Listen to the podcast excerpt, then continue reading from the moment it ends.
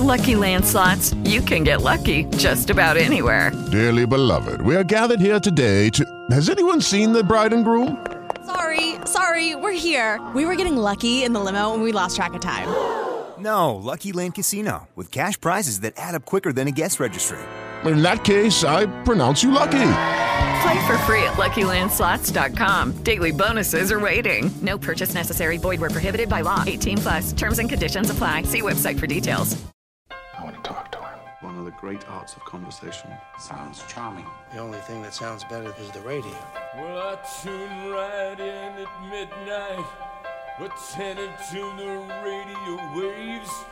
I hold my thoughts till they were just right. Always listen to the Bradley J. I was opening views with ears on the news. As they talked, I was focused so much. I called on the phone in my car in my home. Came out in control and in touch. Amid all the sound and the thoughts that surround when they said speak up, I didn't balk.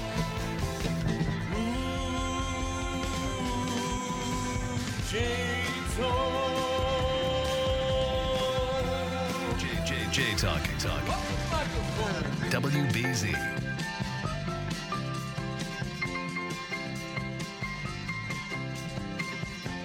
WBZ, thank you, Bruce Springsteen. Thank you for that version of your song. Appreciate it. Thanks to um, Stephen Van Evera. I hope I'm saying that right. Is it That's, Evra? it's good enough. It's Evra. Yeah. Okay, you then I sh- you should have corrected me right away, and now I feel better. Stephen Van Evera. Every time I said it before, I had doubt. Now I do not. I don't mind being corrected. Ford International Professor, MIT Political Science Department. We're talking about. We talked in the first hour about World War II, and now we're kind of going to switch into the lessons learned. How did that happen? How did Hitler manage to mobilize the people? Uh, it's a a strategy that's that's been used before, and it seems to be happening again. Anyway, first we have Ed in Worcester. Let's take care of Ed. I tell you what, Ed, what's up? Well, I, I'm going to get you off topic. I don't know if that. I mean, or slightly off topic. I well, don't know. if you do, then we don't, we don't want to do this. Well, I wanted him to talk about the war in the Pacific. Nope. Actually, Thanks, I appreciate. It. You appreciate didn't it. want to do it. No. All right, thanks, brother. I won't count that call against you. Now, first, I promised to talk about fake news and the Jews. And fake news and propaganda, I think, are, are those the same thing, fake news and propaganda? Sure, yeah. Okay. So propaganda slash fake news and the Jews. You want said let's let's talk about that. So there there you go. Well, you asked earlier what, what what was going on between Hitler's ears when he cooked up the Holocaust. Did he hate the Jewish people? Yes. And my sort of long answer to that is um, all of Europe had been poisoned by fake news against the Jews for several hundred years. And this uh, problem went on steroids uh, after World War I with a new wave of anti Jewish propaganda that especially influenced the Nazi elite. Um, sort of a, serendipity, bad set of accidents happened.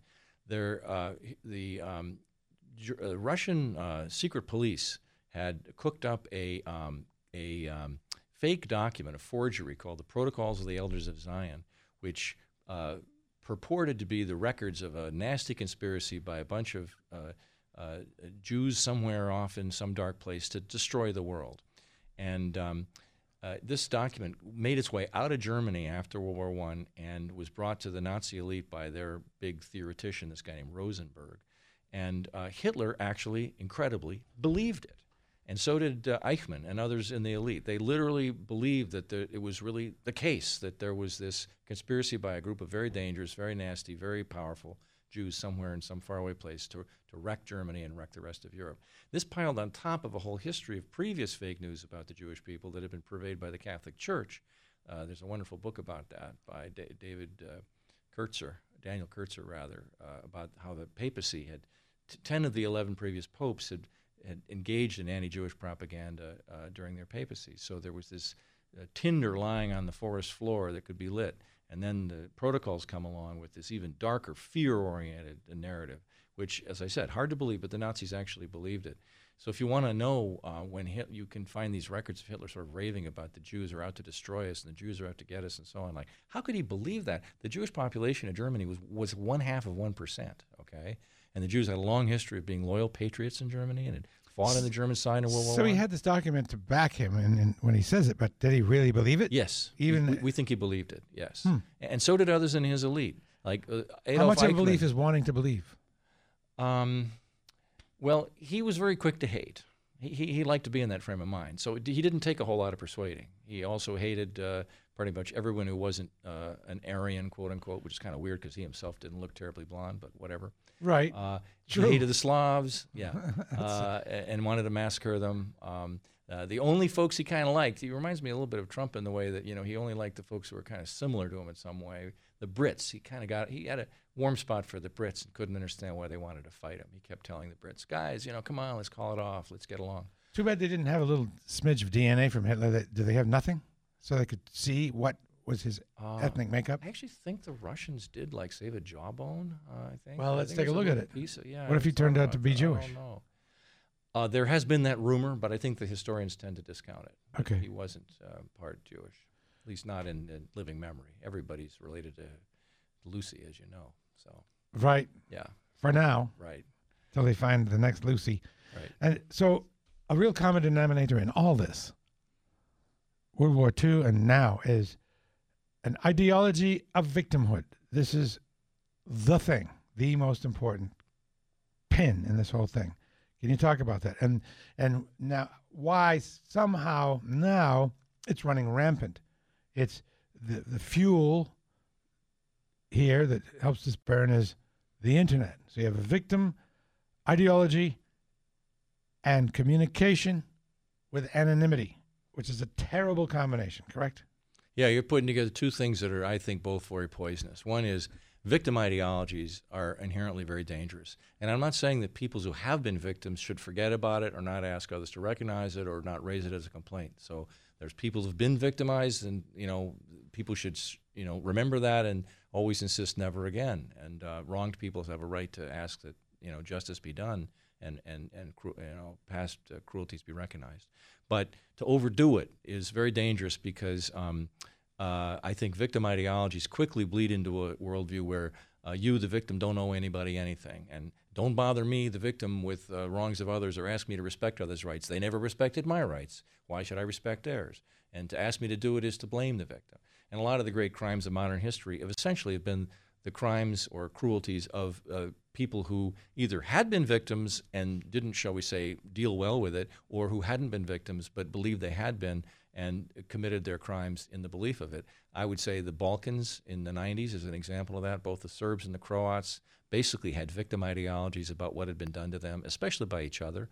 Uh, and they had a more ancient victim ideology that was based on a very real wrong that had been done to all the Balkan people by the uh, Ottomans and by the uh, by the Austro-Hungarians. You know, the Balkan peoples had been uh, cruelly uh, colonized and subjugated from both ends by the Turks and, and by the by the uh, Austro-Hungarians. But then, as soon as they got their freedom, what did they do? They basically uh, sullied their national names forever by um, treating each other in the most barbaric way in Yugoslavia. And I'm speaking especially of the Croats and the Serbs, who committed you know horrifying crimes for which you know they should always atone, and which they don't, by the way. Uh, and then the Germans, their, their exhibit, you know, B and C or whatever, C on this, which, if you want to understand Nazism, the core of the Nazi philosophy was a victim ideology. We Germans have been wronged. And it was really, you know, 80, 90% focused on World War I and this lie that they told, which is that the British and Russians had encircled them and attacked them, that they were innocent of all the wrongs. But it also was an ideology based in part on a true history, which is that earlier the German people had been trampled under by Europe. You know, in the Thirty Years' War, uh, some people estimate a third of the people of Germany were killed. Some people say the number's even bigger. They were used as a playground by the European powers who just rampaged from one end of Germany to the other and just annihilated German civilians. And if you want to understand why Germany sort of became the junkyard dog of Europe, then after that, for the next many, many scores of years, that whole experience of being the victims was, was very, uh, shall we say, motivating but then it became kind of an excuse to become Darwinists. I mean, the German public was more believers in social Darwinism by the late 19th century than any other part of the world. They believed this barbaric philosophy, which is that competition and crushing under the weak is a good thing. You should organize your society that way. You're cleansing out the weak when you kind of trample under those who somehow are less fortunate than you are. Uh, they extended that to world politics and world affairs. They said, you know, the strong countries should crush the weak ones because, hey, you're getting rid of the of the chaff when you do it. I think all that stemmed from this earlier experience. So, how people should deal with victimhood is kind of a great question, but Germans, Croats, Serbs, they kind of didn't. So it's important for populations to keep an eye open for rises in perceived victimhood, and Yes. and really important for populations to keep an eye open for individuals or organizations that are purposely fanning victimhood ideology. And is it is it intellectually fair, historically fair, to say that there are similarities between pre-war Germany and now in terms of the fanning of victim ideology? Well, you're talking about the U.S. Yeah. I mean, I see a rise in victim ideology in the U.S. In particular, I see it in the white community.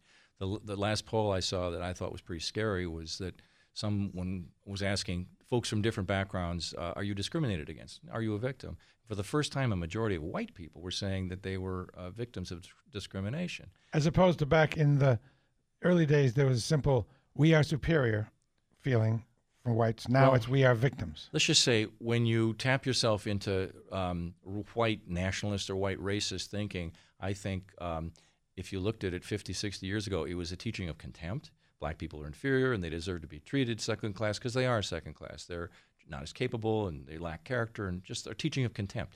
Now I think white racism has changed its flavor. It's got a different tone to it. It's a victim flavor. It's a, black people are taking things that belong to white people. They're trampling white people under. They're they're they're they're achieving status ahead of white people that they don't deserve. They're And not only black population, but any non-white. also, of course, yeah, the, we- we're now extending it to non-whites of all kinds, uh, to include especially Latinos, Mexican, immigrant, whatever. But uh, uh, it's kind of become a more diffuse idea. But it's it's adopted, I think, in the last 20 years, this much nastier and I think much more frightening edge, which is that uh, it, it, it, it's got this victim edge to it, which uh, it's not so much, ooh, we have contempt for the, for those other folk, but uh, we also are uh, wronged by them, which gives us a, a right to take action now to to uh, uh, sub- subjugate them, take from them, put them in their place.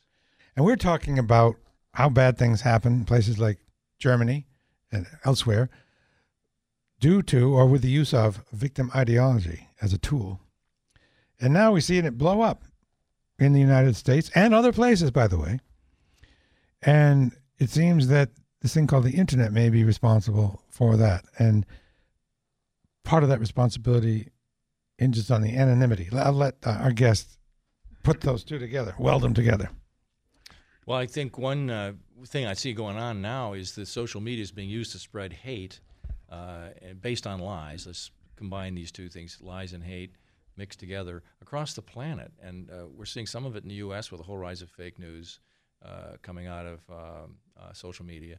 But we're seeing it also uh, most dramatically in um, India and in Burma and in the Philippines, not Burma, um, well, Myanmar today is called, you know, Burma was called, uh, they changed the name, uh, Philippines, and um, it's behind, it, it's, it's been heavy fuel for the rise of this extremist movement that's now really in a strong position in India, the RSS, which are big backers of the Prime Minister Modi. And Modi is a very radical dude. He wants to do lots of very exciting things, and if he does them, God help us all. He's just canceled the uh, uh, uh, sort of covenant or agreement, the, the, the, the contract under which uh, Kashmir became part of India 70 years ago, and the whole premise for Kashmir acceding to India. They did that on, on August 5th, saying, hey, deal's off.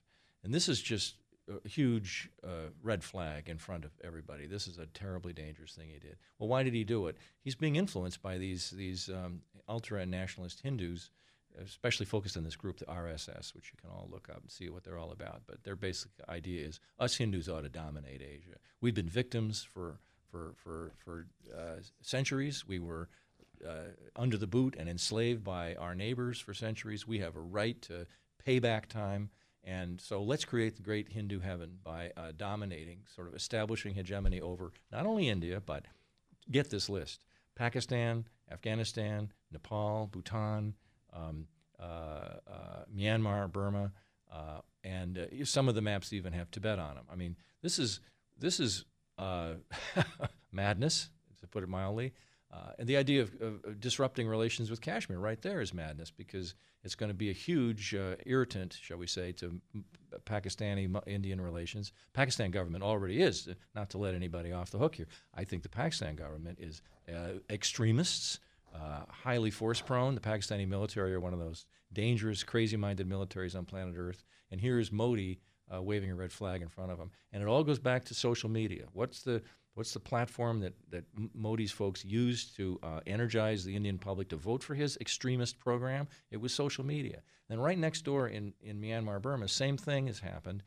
Uh, those who've followed this horrible story, tragic story, criminal story of what happened to the Rohingya people in 2017, 700,000 of them were driven out of, uh, out of Burma. These are people who've lived in Burma for hundreds of years, but the Burmese wider uh, Buddhist society um, turned on them. And through social media, demagogues, especially, can you believe it, rather counterintuitive, Buddhist monks, folks from the Buddhist uh, uh, cler- clergy, uh, spread the lie that these um, Rohingya were somehow uh, recent immigrants, not legitimate me- uh, citizens of Burma, up to no good, Uh, and uh, expelled them at, at gunpoint, murdered thousands in the course of it all, and have driven them out into just living in these mud fields. Buddhist?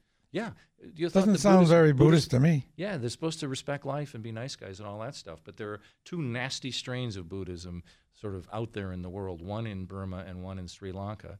And, you know, they ought to get with the larger Buddhist program, but they haven't seemed to have heard of it. Was victim ideology involved in here? Uh, not so much, I don't think. It was more a teaching of contempt, but it's it's the use of social media for hate. And I guess the bottom line is, I think we have a fundamental problem with the internet.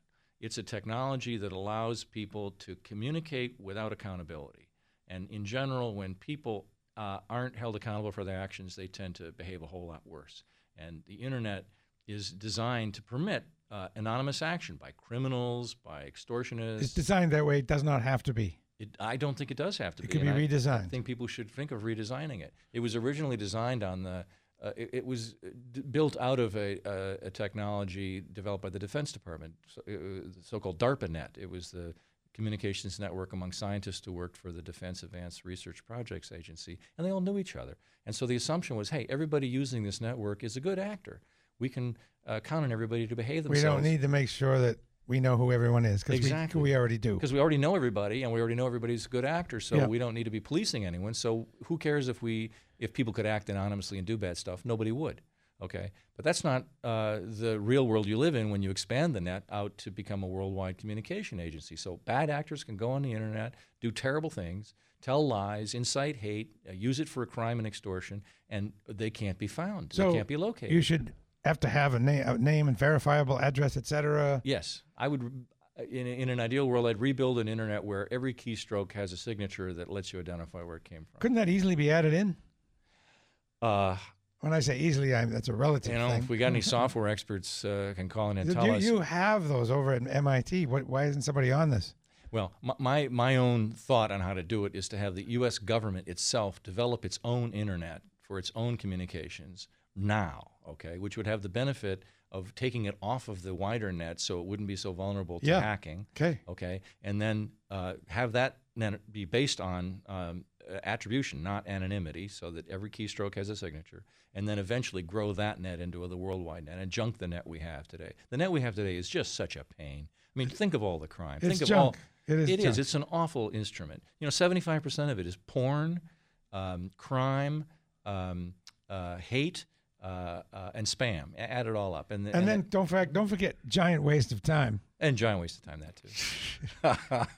I before this fades into my terrible memory, I want to ask you about uh, this question: If you had a dollar to spend on what was the way you phrased it on U.S. national security, U.S. national security, you'd spend it differently than it gets spent now. Yeah, I think the most uh, uh, wise use of a, of a dollar would be on what people call public diplomacy or on, quote, war of ideas, or, if you will, shaping the terms of debate abroad. Uh, that's the uh, long pole in the tent, especially in the war on terror and in the whole struggle against uh, Al Qaeda and ISIS. So in Afghanistan, we totally dropped the ball, and the Taliban got to microspin us as the new Russians. Yeah, why is that's that? because we didn't didn't do it. You got it. Ru- w- w- Longest war in American history, Afghanistan. No end in sight. No sign whatever that we're ever turning the corner there. Uh, why is that? There's really two big reasons. Uh, one of them is it's impolite to talk about, but it's important to realize, which is that Pakistan is backing the Taliban, and until they stop, we're going to have a very tough time. The second part of the story, though, is our own blunder. We have uh, failed, we, the Americans, have failed to shape the terms of debate there and more or less left the Taliban to run wild and define the facts. And as a result, there was just a poll that uh, was uh, uh, came public recently that 92% of the Afghan people don't know what 9/11 was. Okay, 92% don't know what it was, so they don't know. There's realize the U.S. Americans have some reason to be in their country, and that they have some, you know, something bad happened that gave the US, U.S. good reason to come. Second, that they don't believe that 9/11 many of those who do know what it was don't believe that uh, it really was an attack on the U.S. They argue that it was a setup. When you ask those folks who know, they say, yeah, yeah, Americans talk about 9 11, but it was really a setup. The U.S. Uh, and this is all because the Taliban uh, are left alone to spend yes, things yes. as they wish, and we didn't spend any money or any effort correct on we, doing it. Well, we spent some money, but we did it in a very ham-handed way. The folks we sent there, and you know, Americans have to work pretty hard to have local knowledge about Afghanistan. We don't have a lot of Afghans in this country who speak the languages and all the rest. So there was some leaflets thrown and all the rest, but it was poorly done, not well invested in. Especially, they didn't invest in the personnel. You got to get the right people doing it.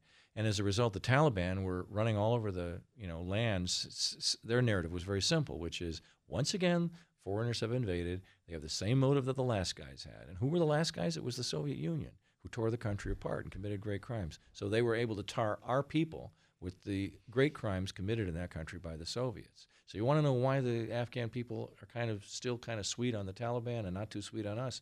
It's because we, we dropped the ball. Yeah, we dropped the ball completely. And to my mind, this goes back to a real problem we have in Washington, which is the, shall we say, a bit too macho culture in the national security community.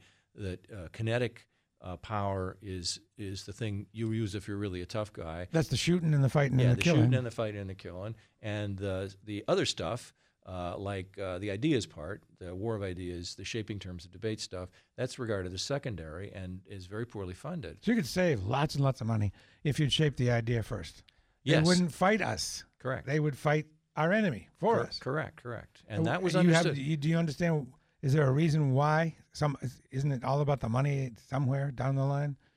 Well, you know, uh, to me, like, why has this become an unpopular uh, mission in Washington? You know, I, I kind of start using sharp words when I you the macho stuff. I mean, it's just you think it's, it's mach- machismo, it. not about somehow yeah. the defense industry has its claws deeply into the government. It's well, that, that, there's that too, and there's inherent in, imbalance in the in the power of the organizations that do these missions. The people who do war of ideas stuff um, are, are smaller and uh, they're stuck in agencies that don't have much power, like in uh, the State Department. The, the, the, public diplomacy mission is which is currently considered an enemy of the state. Yeah, and, and very poorly funded and you know treated with disrespect in Washington.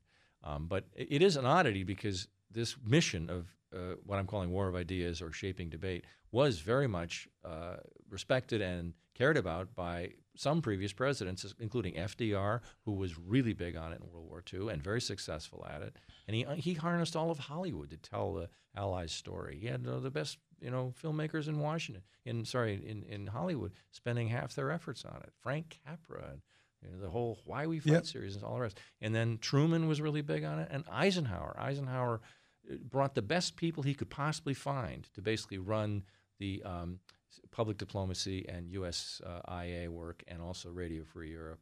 Uh, and Radio and Voice of America. He had top talent, and he did very well. You'd think, I mean, so people think the United States is the greatest, and we may be, but if we're the greatest, why are we dropping the ball on this? It's so obvious. How would you, if you were the boss of information, con- convince the Afghan people that we were the good guys? What would you do?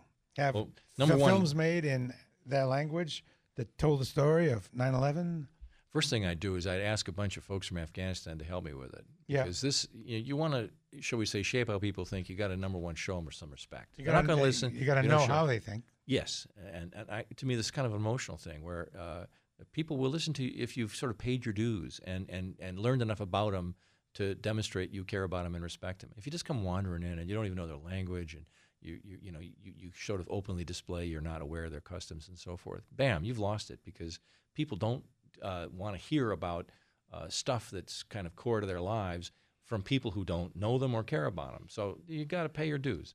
And, and it's hard for U.S. to do that because we don't have a big, if you will, Afghan um, uh, cultural community in the U.S. who speak Afghan languages. We have some though, and you know you could find uh, folks in this country who could be asked to help and help. But you got to get close to the people you're trying to influence. You It can't do it from seems- thirty thousand feet. Seems so obvious. Is it possible that Washington is so corrupt and so focused on their little clubs, the club that is the Senate, the expensive lunch club, maintaining power, getting reelected, that they really don't even care about really fixing things and doing them right? Is that possible?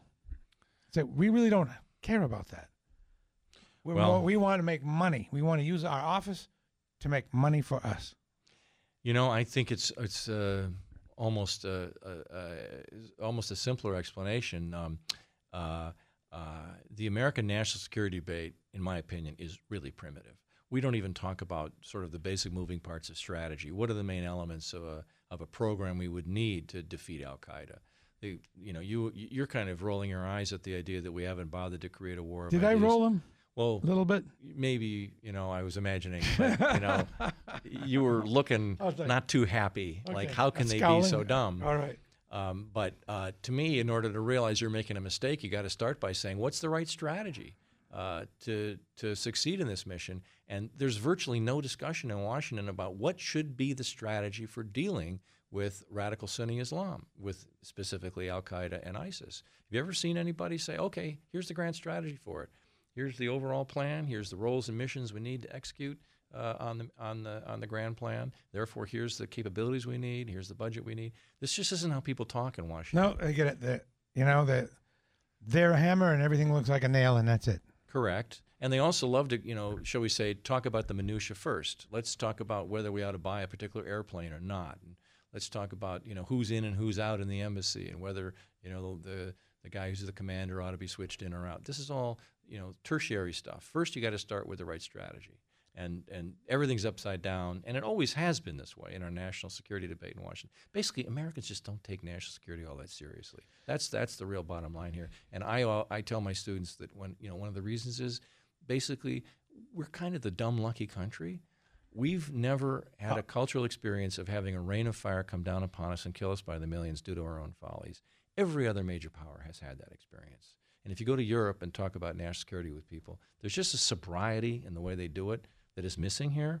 And it has a lot to do with the fact that they've had the experience I just mentioned, having a rain of fire come down to the sky and kill millions due to their own follies. This, the French have had it, and the, the, the Germans have had it, and, and the Spanish have had it, and the British have had it, and the Russians have had it a bunch of times. And, and they don't regard national security as kind of a, a, a joke. And, and we really kind of do. And, and it's time for us to grow up and stop it. Wow. Micah in Maine first. Hi, Micah. Micah. Good morning. Speaking of Afghanistan, I had a question uh, about that. And didn't we, we were fighting a war against the Russians in Afghanistan surreptitiously under kind of a black war by arming the Afghans to drive the Russians out. I think that was back in the uh, 70s and 80s. And at the end of that war, once the Russians finally withdrew, we kind of left Afghanistan alone. We just pulled out rather than starting educational programs and letting them know that it was the Americans that actually funded that whole war and got the Russians out of there. Wasn't that the time when we should have continued to go and make the Afghan starter starting educational programs and let the Afghans know that we were the ones that actually helped them? You know, Mike, that's just a brilliant comment. You're completely right. Micah. Micah. Micah. Micah, thank you for that comment. That's exactly right. Um, uh, the uh, basically uh, folks in charge of the U.S. covert war in Afghanistan, uh, as, as, soon as the um, uh, the last, uh, shall we say, Soviet puppet government was overthrown, which was I think '92, um, the Bush team just said, "Okay, fine, mission accomplished. Out we go." They made no effort to bring Afghanistan to a soft landing. Um, and uh, this that was a country that needed to be brought to a soft landing. It had been totally racked, ruined, and destroyed by uh, you know uh, 13 years of, of horrifying warfare. Uh, and I and there was folks who at the time said, "Wait a minute, what are you doing? We've got to help that country come to a soft landing, meaning come to some kind of new order which will be peaceful and stable." Uh, and um, in fact, there's folks here in Boston who helped with that. Ali Banuazizi, who's a professor at uh, BC, you might have him come in and talk about that sometime because he was involved in trying to talk the policy folks in Washington into, hey, let's let's try to do some reconstruction here, uh, and uh, if we don't bring it to a soft landing, it won't get there. Um, but th- it was again kind of the macho thing. I still remember there was two groups in the State Department, the the the, the uh, piecers and the bleeders. And the the bleeders was a faction in the State Department who said, look, the only thing we're trying to do in Afghanistan is bleed the Soviet Union. Let's keep this war going until we've imposed some costs on the Sovs, and then when we've achieved that, we've achieved our mission. Uh, we're, we're not really trying to you know make a better world happen in Afghanistan. And to me, this was so unwise. And people should remember, by the way, it's not. This didn't just lead to the current mess where we have the Taliban uh, and the uh, ISIS infesting that country. It led to Al Qaeda too.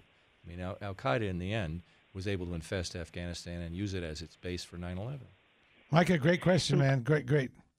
Uh, we're going to break. Then we'll talk to John in Framingham and uh, find out about Bolton and how that might the the release of Bolton might affect things in the very near immediate future. It's WBZ. Mouths and out came talk. Jay Talk. Jay talking Talk. with Bradley Jay.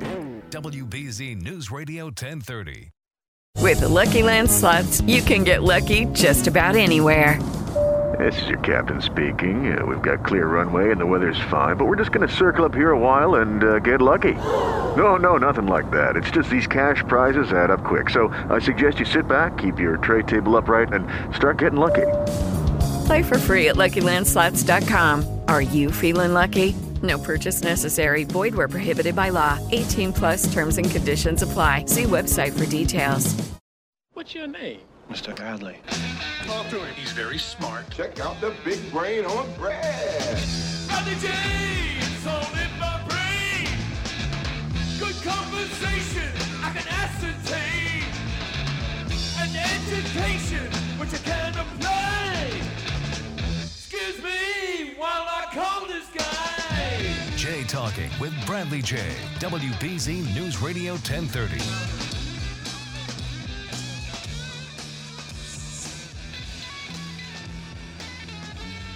WBZ. John in Framingham. We're fortunate to have Stephen Van Evera here. A, we're talking foreign policy, but it's not dry foreign policy. It's sort of history and and foreign policy and all rolled into one. John in Framingham. Hi. Good e- good morning, guys. Morning. Um, yeah, you, you know it's nice to have a, uh campaign of ideas, but let's look at that country. How much electricity is there? How many people know how to read? How many people are even in reach of a radio? And uh, I mean, it sounds like it's a word of mouth country. And the Taliban, who really, well, weren't they the ones that grow the opium, which is basically the country's number one export? Um, I, I mean, this is, uh, I don't know, this is a, a sticky wicket. I don't really don't know how So, to get out of even this. if those all those things will be true, uh, people, you can communicate with folks. There are ways to do it. It it happened way before radio was invented. True, but these guys carry guns, and if they don't like you, they shoot you. All so right, let's let the expert that's a answer this one. Go ahead, Stephen.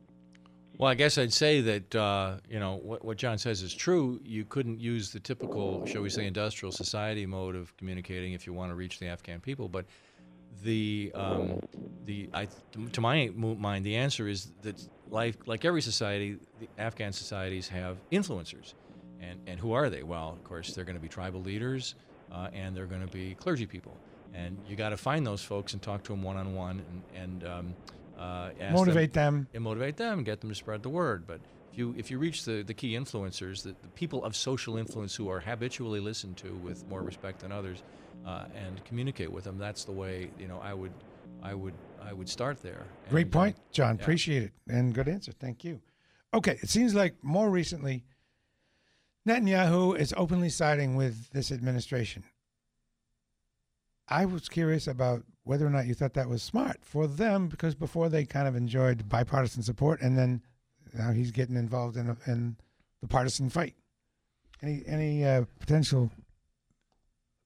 Yeah, a, lot of Isra- a lot of? Israelis are worried about this too, because Israel's sort of political strategy for years has been well, number one, that they feel uh, that maintaining American support, maintaining their alliance with the U.S. is crucially important. Uh, and um, number two, the best way to do that is you better be friends with all the major parties in the U.S. If you become uh, friends with one party and enemies of another, then you're not going to Someday, it's gonna bite you. gonna- You're going to bite you exactly. And so uh, Netanyahu really crossed the line back in uh, 20. Uh, what year was it? Uh, Obama was still president when he went to the Congress and um, uh, gave a speech basically against the JCPOA. Uh, but he was mobilizing the Republicans into opposition to Obama's foreign policy, and it's sort of a no-no to get involved in the domestic politics of another country's foreign policy. You can expect pretty bad reaction. Did did he weigh the pros and cons? Do you think? Did, and did he weigh them correctly? Would I think Netanyahu ha- thinks he's a cut above others in his ability to influence people in the U.S., and maybe he's right about it. That you know what he sort of reportedly says back in in Jerusalem is uh, to his colleagues. His colleagues all say, "Bibi, be more careful. Stop it. Don't try to." Uh, uh, think you can get everyone in America to dance to your tune. Sometime you'll rile people up. And he says, but you guys don't get how it really works over there. If you know how to talk to the public, you can mobilize public support. So he's kind of, I think, a little bit. I think he's overconfident that he can uh, come here and mobilize partisan support uh, and uh, make good results out of it. Um, he's. It's a very dangerous game he's playing. 'Kay. I also think Americans should object to it. I mean, to me, I think Americans should object to any foreign leader coming here and instructing us on what our interests are, what our values are, what's good for us. There should be unanimous objection to that from both parties always. Okay. Now John Bolton is gone. He was a super hawk. Uh, too much of a hawk for the president. Maybe you can shine some light on this because I only I only know the very the basics that everyone knows. So he got fired in kind of a hurry. It sounds like the president just got irked. We're not sure exactly what irked him, um, but he gets irked a lot.